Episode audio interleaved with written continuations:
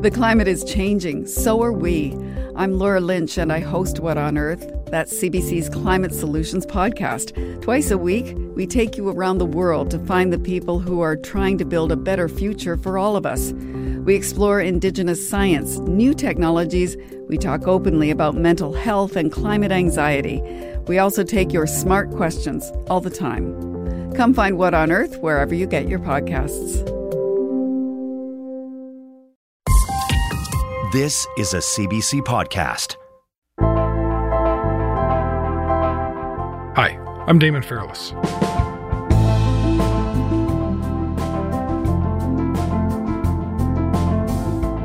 This year's UN Climate Change Conference hasn't even officially begun yet, and COP28 is already off to a bad start. With just days to go before the UN's Climate Change Summit, which gets underway in Dubai on Thursday, the president of COP28 is facing calls to resign after leaked documents seen by the BBC appear to show that the United Arab Emirates has been using its role as host as an opportunity to strike oil and gas deals.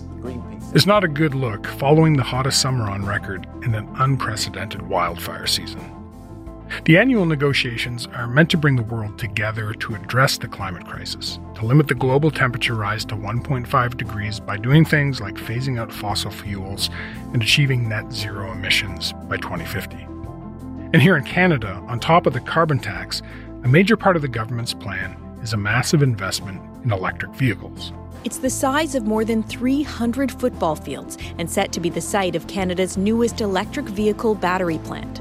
The deal with Swedish company Northvolt is the latest in a string of government investments in the EV industry, including a Volkswagen battery plant in St. Thomas, Ontario. Today, ahead of COP28, we're asking why the government is pouring billions of dollars into electric vehicles, despite debate about the industry, and what this major investment means for Canada's ability to hit critical emissions targets. Here with me now is John Woodside. He's an Ottawa based climate reporter for the National Observer and right now he's in Dubai to cover the summit. Hey, John, thanks for coming on Front Burner. Hey, thanks for inviting me. Okay, so I, I want to start by just getting a better idea of what exactly the Canadian government is doing when it comes to pouring money into the electric vehicle industry. Can, can you kind of walk me through some of that? Yeah, the, the federal government's pouring uh, a fair bit of money into this. I mean, they're trying to attract uh, major battery plants in uh, Ontario and Quebec, especially. Mm-hmm. There's been there's been a lot of effort in recent years to build the supply chains that are going to be able to you know allow electric vehicles to really take off. So there's a few things for that, right? I mean, there is the charging infrastructure, uh, electric vehicle charging stations being built across the country, but a lot of the big ticket stuff, investments that are attracting headlines, right? Uh, these are the big battery plants, you know, the multi billion dollar investments. This facility will be able to produce batteries for a million electric vehicles a year. And at full production cas- capacity, the plant will contribute up to $1.6 billion to our economy. You know, from, from the federal government's point of view, they're working to secure like these anchor plants, these major, major plants that are going to create lots of jobs, create lots of batteries, and in theory, the idea there is it'll power the uh, the shift to uh, green transportation. But you know, as as I suspect we're going to get into here, there's a lot of bumps on this road. Yeah, and, and, I do want to get into those. And and just you know, just to clarify too, we're talking about billions of dollars in you know taxpayer money for things like battery battery plants, production facilities, right? Mm-hmm, exactly. Yeah. So. 2.7 billion uh, for battery plants, uh, 640 million for the new Ford EV plants. Right a Volkswagen uh, battery plant in Ontario. There's a Stellantis uh, battery plant in Ontario. We have announced that Canada and Ontario will be sharing the investments in Stellantis and VW, two thirds, one third, in those two projects. Northvolt in Quebec. We're talking about $30 billion of investment, minimum 16,000 jobs, well paid jobs, jobs of the future we're building an industry. Uh, just a tremendous amount of money going into it. Yeah, Canada's federal and provincial governments have invested, I think, just over seven and a half billion dollars in the last three years in electric vehicle battery plants, right? Yeah, that's right. Okay, so so from the outside, it seems counterintuitive in terms of timing that the government's investing this kind of money in EVs because we're we're seeing major automakers pull back their investments, right? Yeah, exactly. So, uh, you know, Ford is delaying about $12 billion worth of battery plant spending in uh, Kentucky. Kentucky 2 plant was expected to start production in 2026, but that will be adjusted. Ford is looking at the operational schedule of that plant and looking to be at least a little bit flexible depending on the demand for EVs in the market. Its EV business has been losing money, um, 1.3 billion this past quarter. The U.S. car manufacturer now says it'll produce 600,000 electric cars sometime in 2024 instead of this year. And uh, you know, and there's others too. I mean, uh, General Motors no longer setting EV production targets. We're seeing Mercedes saying the market for electric vehicles is a brutal space because of pricing and, and interest. Uh, I mean, and, and, basically, like, I mean, we're seeing it industry wide. It's it's just uh, playing it across the board.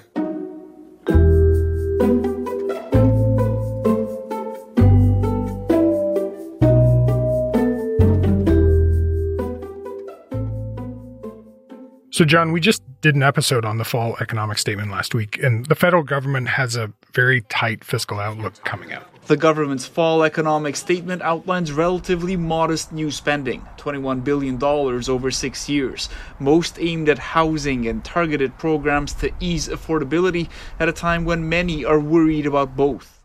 So, money's not going to be flowing like crazy. From the perspective of the Canadian government, what do you imagine the thinking is behind going all in on investing in EVs right now? Well, okay. So I think the thinking right now is that uh, transportation emissions are a problem, uh, and we need to do something about it. You know, we need to lower those. And what this is really trying to do is bridge the gap between where we think we should be, which is you know more electric vehicles on the road, and where we are now, which is not enough. I get the sense that Canada is trying to lay the groundwork for for a future industry here, right? Like that they're trying to keep up, or they're trying to get a foot in the door as the big economies like China and the U.S. go ahead with their EV investment. There's an economic argument here for putting this much money into uh, EV development, is there not? Yeah. So uh, in the United States, uh, I mean, Joe Biden's uh, Inflation Reduction Act was a, a, monumental piece of legislation that put a tremendous amount of money into into the energy transition, into all sorts of green policies. I mean, clean energy, uh, electric vehicles. Biden said the legislation has already created 170,000 clean energy jobs and will create some 1.5 million jobs over the next decade, while significantly cutting the nation's carbon emissions. Hmm. And so what Canada is doing here. I mean, we're, we're trying to respond to this, uh, you know, economic behemoth just to the south of us, right? I mean, we need to stay competitive with them. Mm-hmm. so a lot of the policies that are under development right now, um, you know, are aimed at this. I mean, the budget 2023 published uh, this spring. It was basically Ottawa's response to this. Uh, the fall economic statement was uh, pretty, I mean, pretty, uh, pretty short on climate measures, but but big picture, yeah, this this is what we're responding to. I mean, the major economies of the world are in transition, and uh, Canada's choice here is either keep up or be left behind. And and I say it that way because we're we've squandered the opportunity to lead. Yeah, so th- there's a, a 2022 report from Clean Energy Canada, and, and, it estimated that we have a potential to build a domestic EV battery supply chain that could support up to something like a quarter million jobs by 2030 and add something like 48 billion to the economy.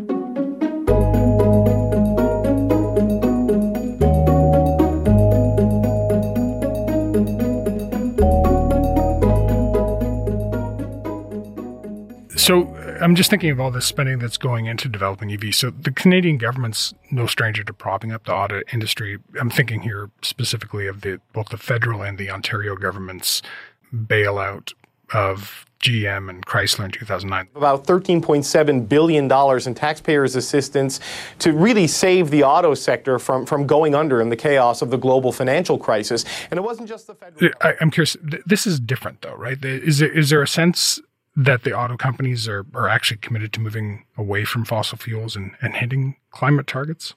My read on it, unfortunately, is that they're not as committed as they should be. Um, they might be interested in it if they think this is where they can make money. But you know, auto manufacturers are not uh, they're they're not climate champions. Uh, I mean, the question even kind of calls to mind for me the Volkswagen scandal from a few years ago, where the company got caught cheating its emissions.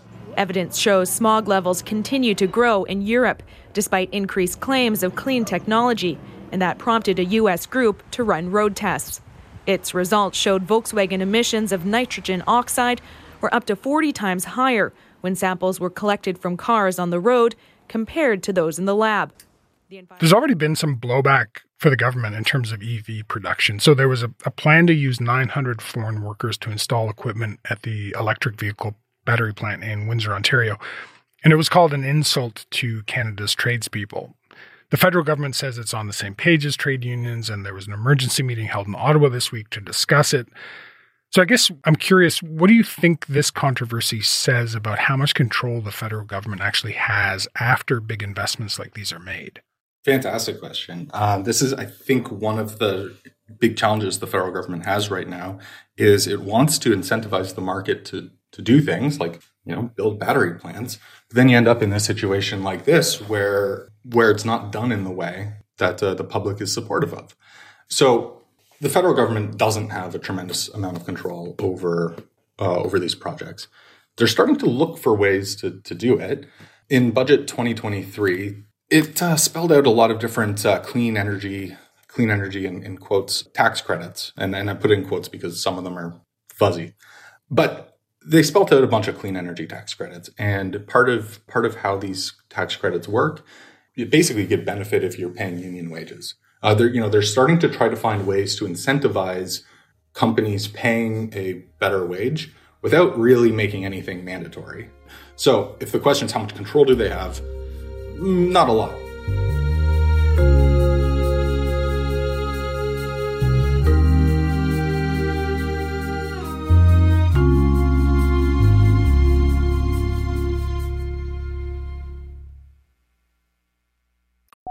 This is a very strange and frustrating story.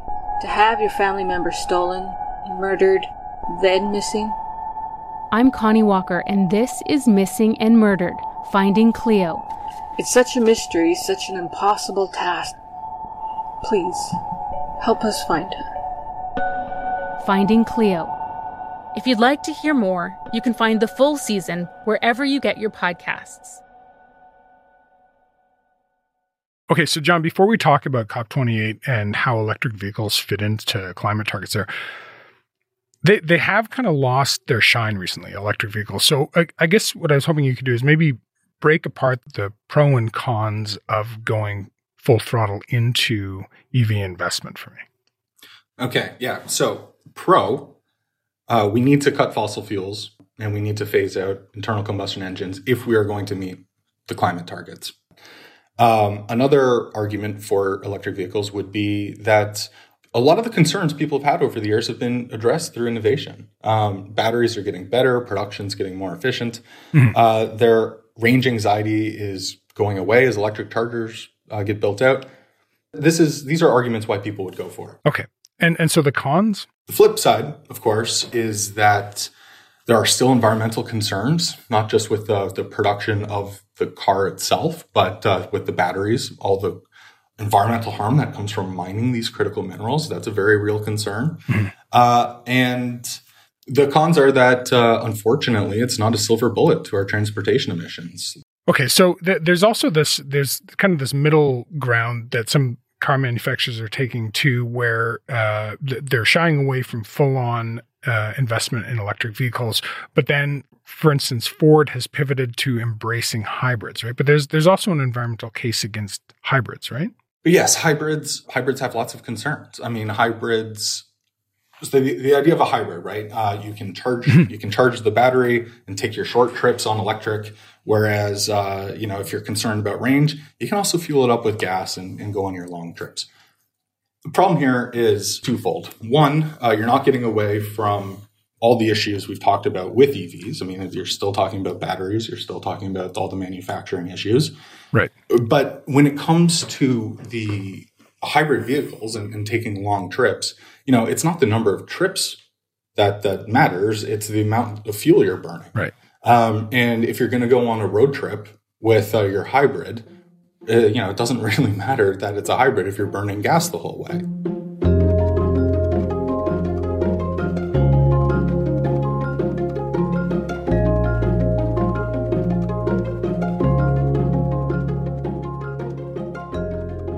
So that's some of the debate about uh, electric vehicles and and investing heavily in them, depending on them as kind of the silver bullet, as you mentioned. So I, I want to take us to where you are now. You're in Dubai for COP 28. Um, this year's United Nations Climate Change Conference is about to get started, and one of the big conversations is going to be getting countries to agree to phase out fossil fuels. Um, and you know what happens at these things are that countries take stock of where they are in that in that um, process. So I guess I was hoping what you could do is tell me where is Canada right now when it comes to hitting our emissions targets. Uh, Canada is off track. Uh, Canada has the widest gap between our target uh, and our and our actual policies out of uh, any country the United Nations has uh, uh, looked at. You know, the Justin Trudeau government is really pushing a climate agenda um, of course, it could be more ambi- ambitious, and it you know will need to be more ambitious. But it is it's a fair amount of progress. They just haven't gotten all the policies in to to actually implement it, which functionally leaves us uh, off track, and and it hurts our credibility. That's really interesting because there's a report from the Environment Commissioner Jerry DeMarco saying that Canada is actually on track for a 34% reduction in carbon emissions by 2030, not the 40% reduction promised by uh, Trudeau. And and for some even that 40% target wasn't anywhere good enough. So so then how important is cutting down transportation emissions to our overall climate goal? Cutting transportation emissions is pretty crucial. And so in Canada we talk about the oil and gas sector being the country's largest and growing source of emissions, which is true. Uh, but transportation is is second. Now the the, the reason why transportation is an important one to focus on is because the oil and gas production, you know, when when Suncor pulls oil out of the ground, it needs to sell it to someone, right? And and so it needs to sell it to a, a refinery that's going to turn it into a fuel that you're going to burn in your car. This is how it works. So if we can phase out gas powered cars by tackling those transportation sector emissions, then you are tackling the the demand side. So, so, so help me understand how, how critical is the switch over to electric vehicles when it comes to cutting these carbon emissions? Switching to electric is very, very important. Uh, I mean, we're going to need to see our not only the cars that we use personally uh, go electric, but we're going to need to see buses made electric. We're going to need to see the federal uh, the federal fleet made electric, you know, Canada Post, etc. So it, it's crucial. I mean, we're going to need to see transportation move electric. There isn't going to be room for burning fossil fuels um, to power the way we move in the future. Um, not not if we're going to have uh, a habitable planet anyway.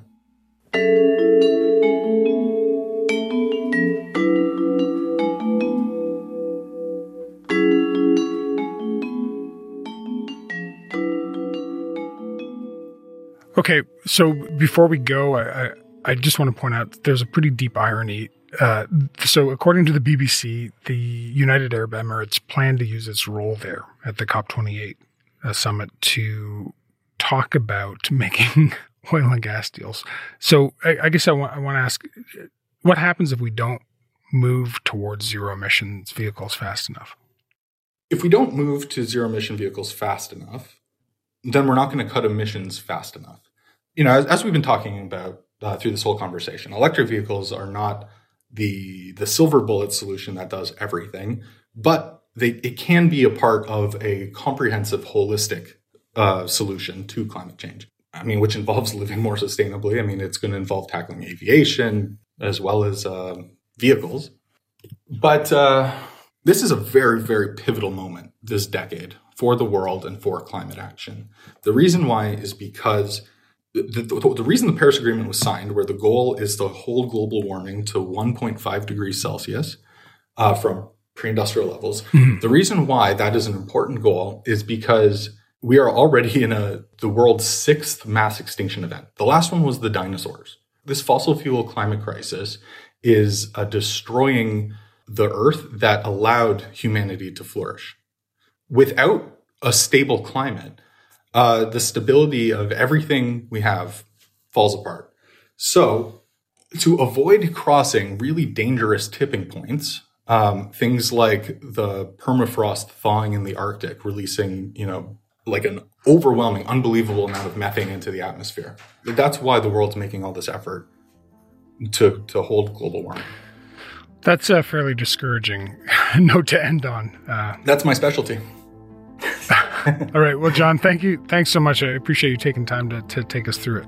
I really appreciate you having me on. Um, thank you. It was fun.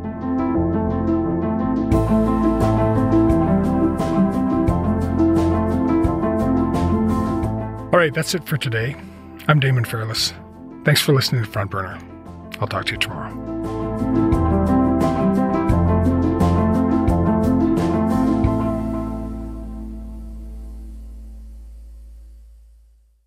For more CBC podcasts, go to cbc.ca slash podcasts.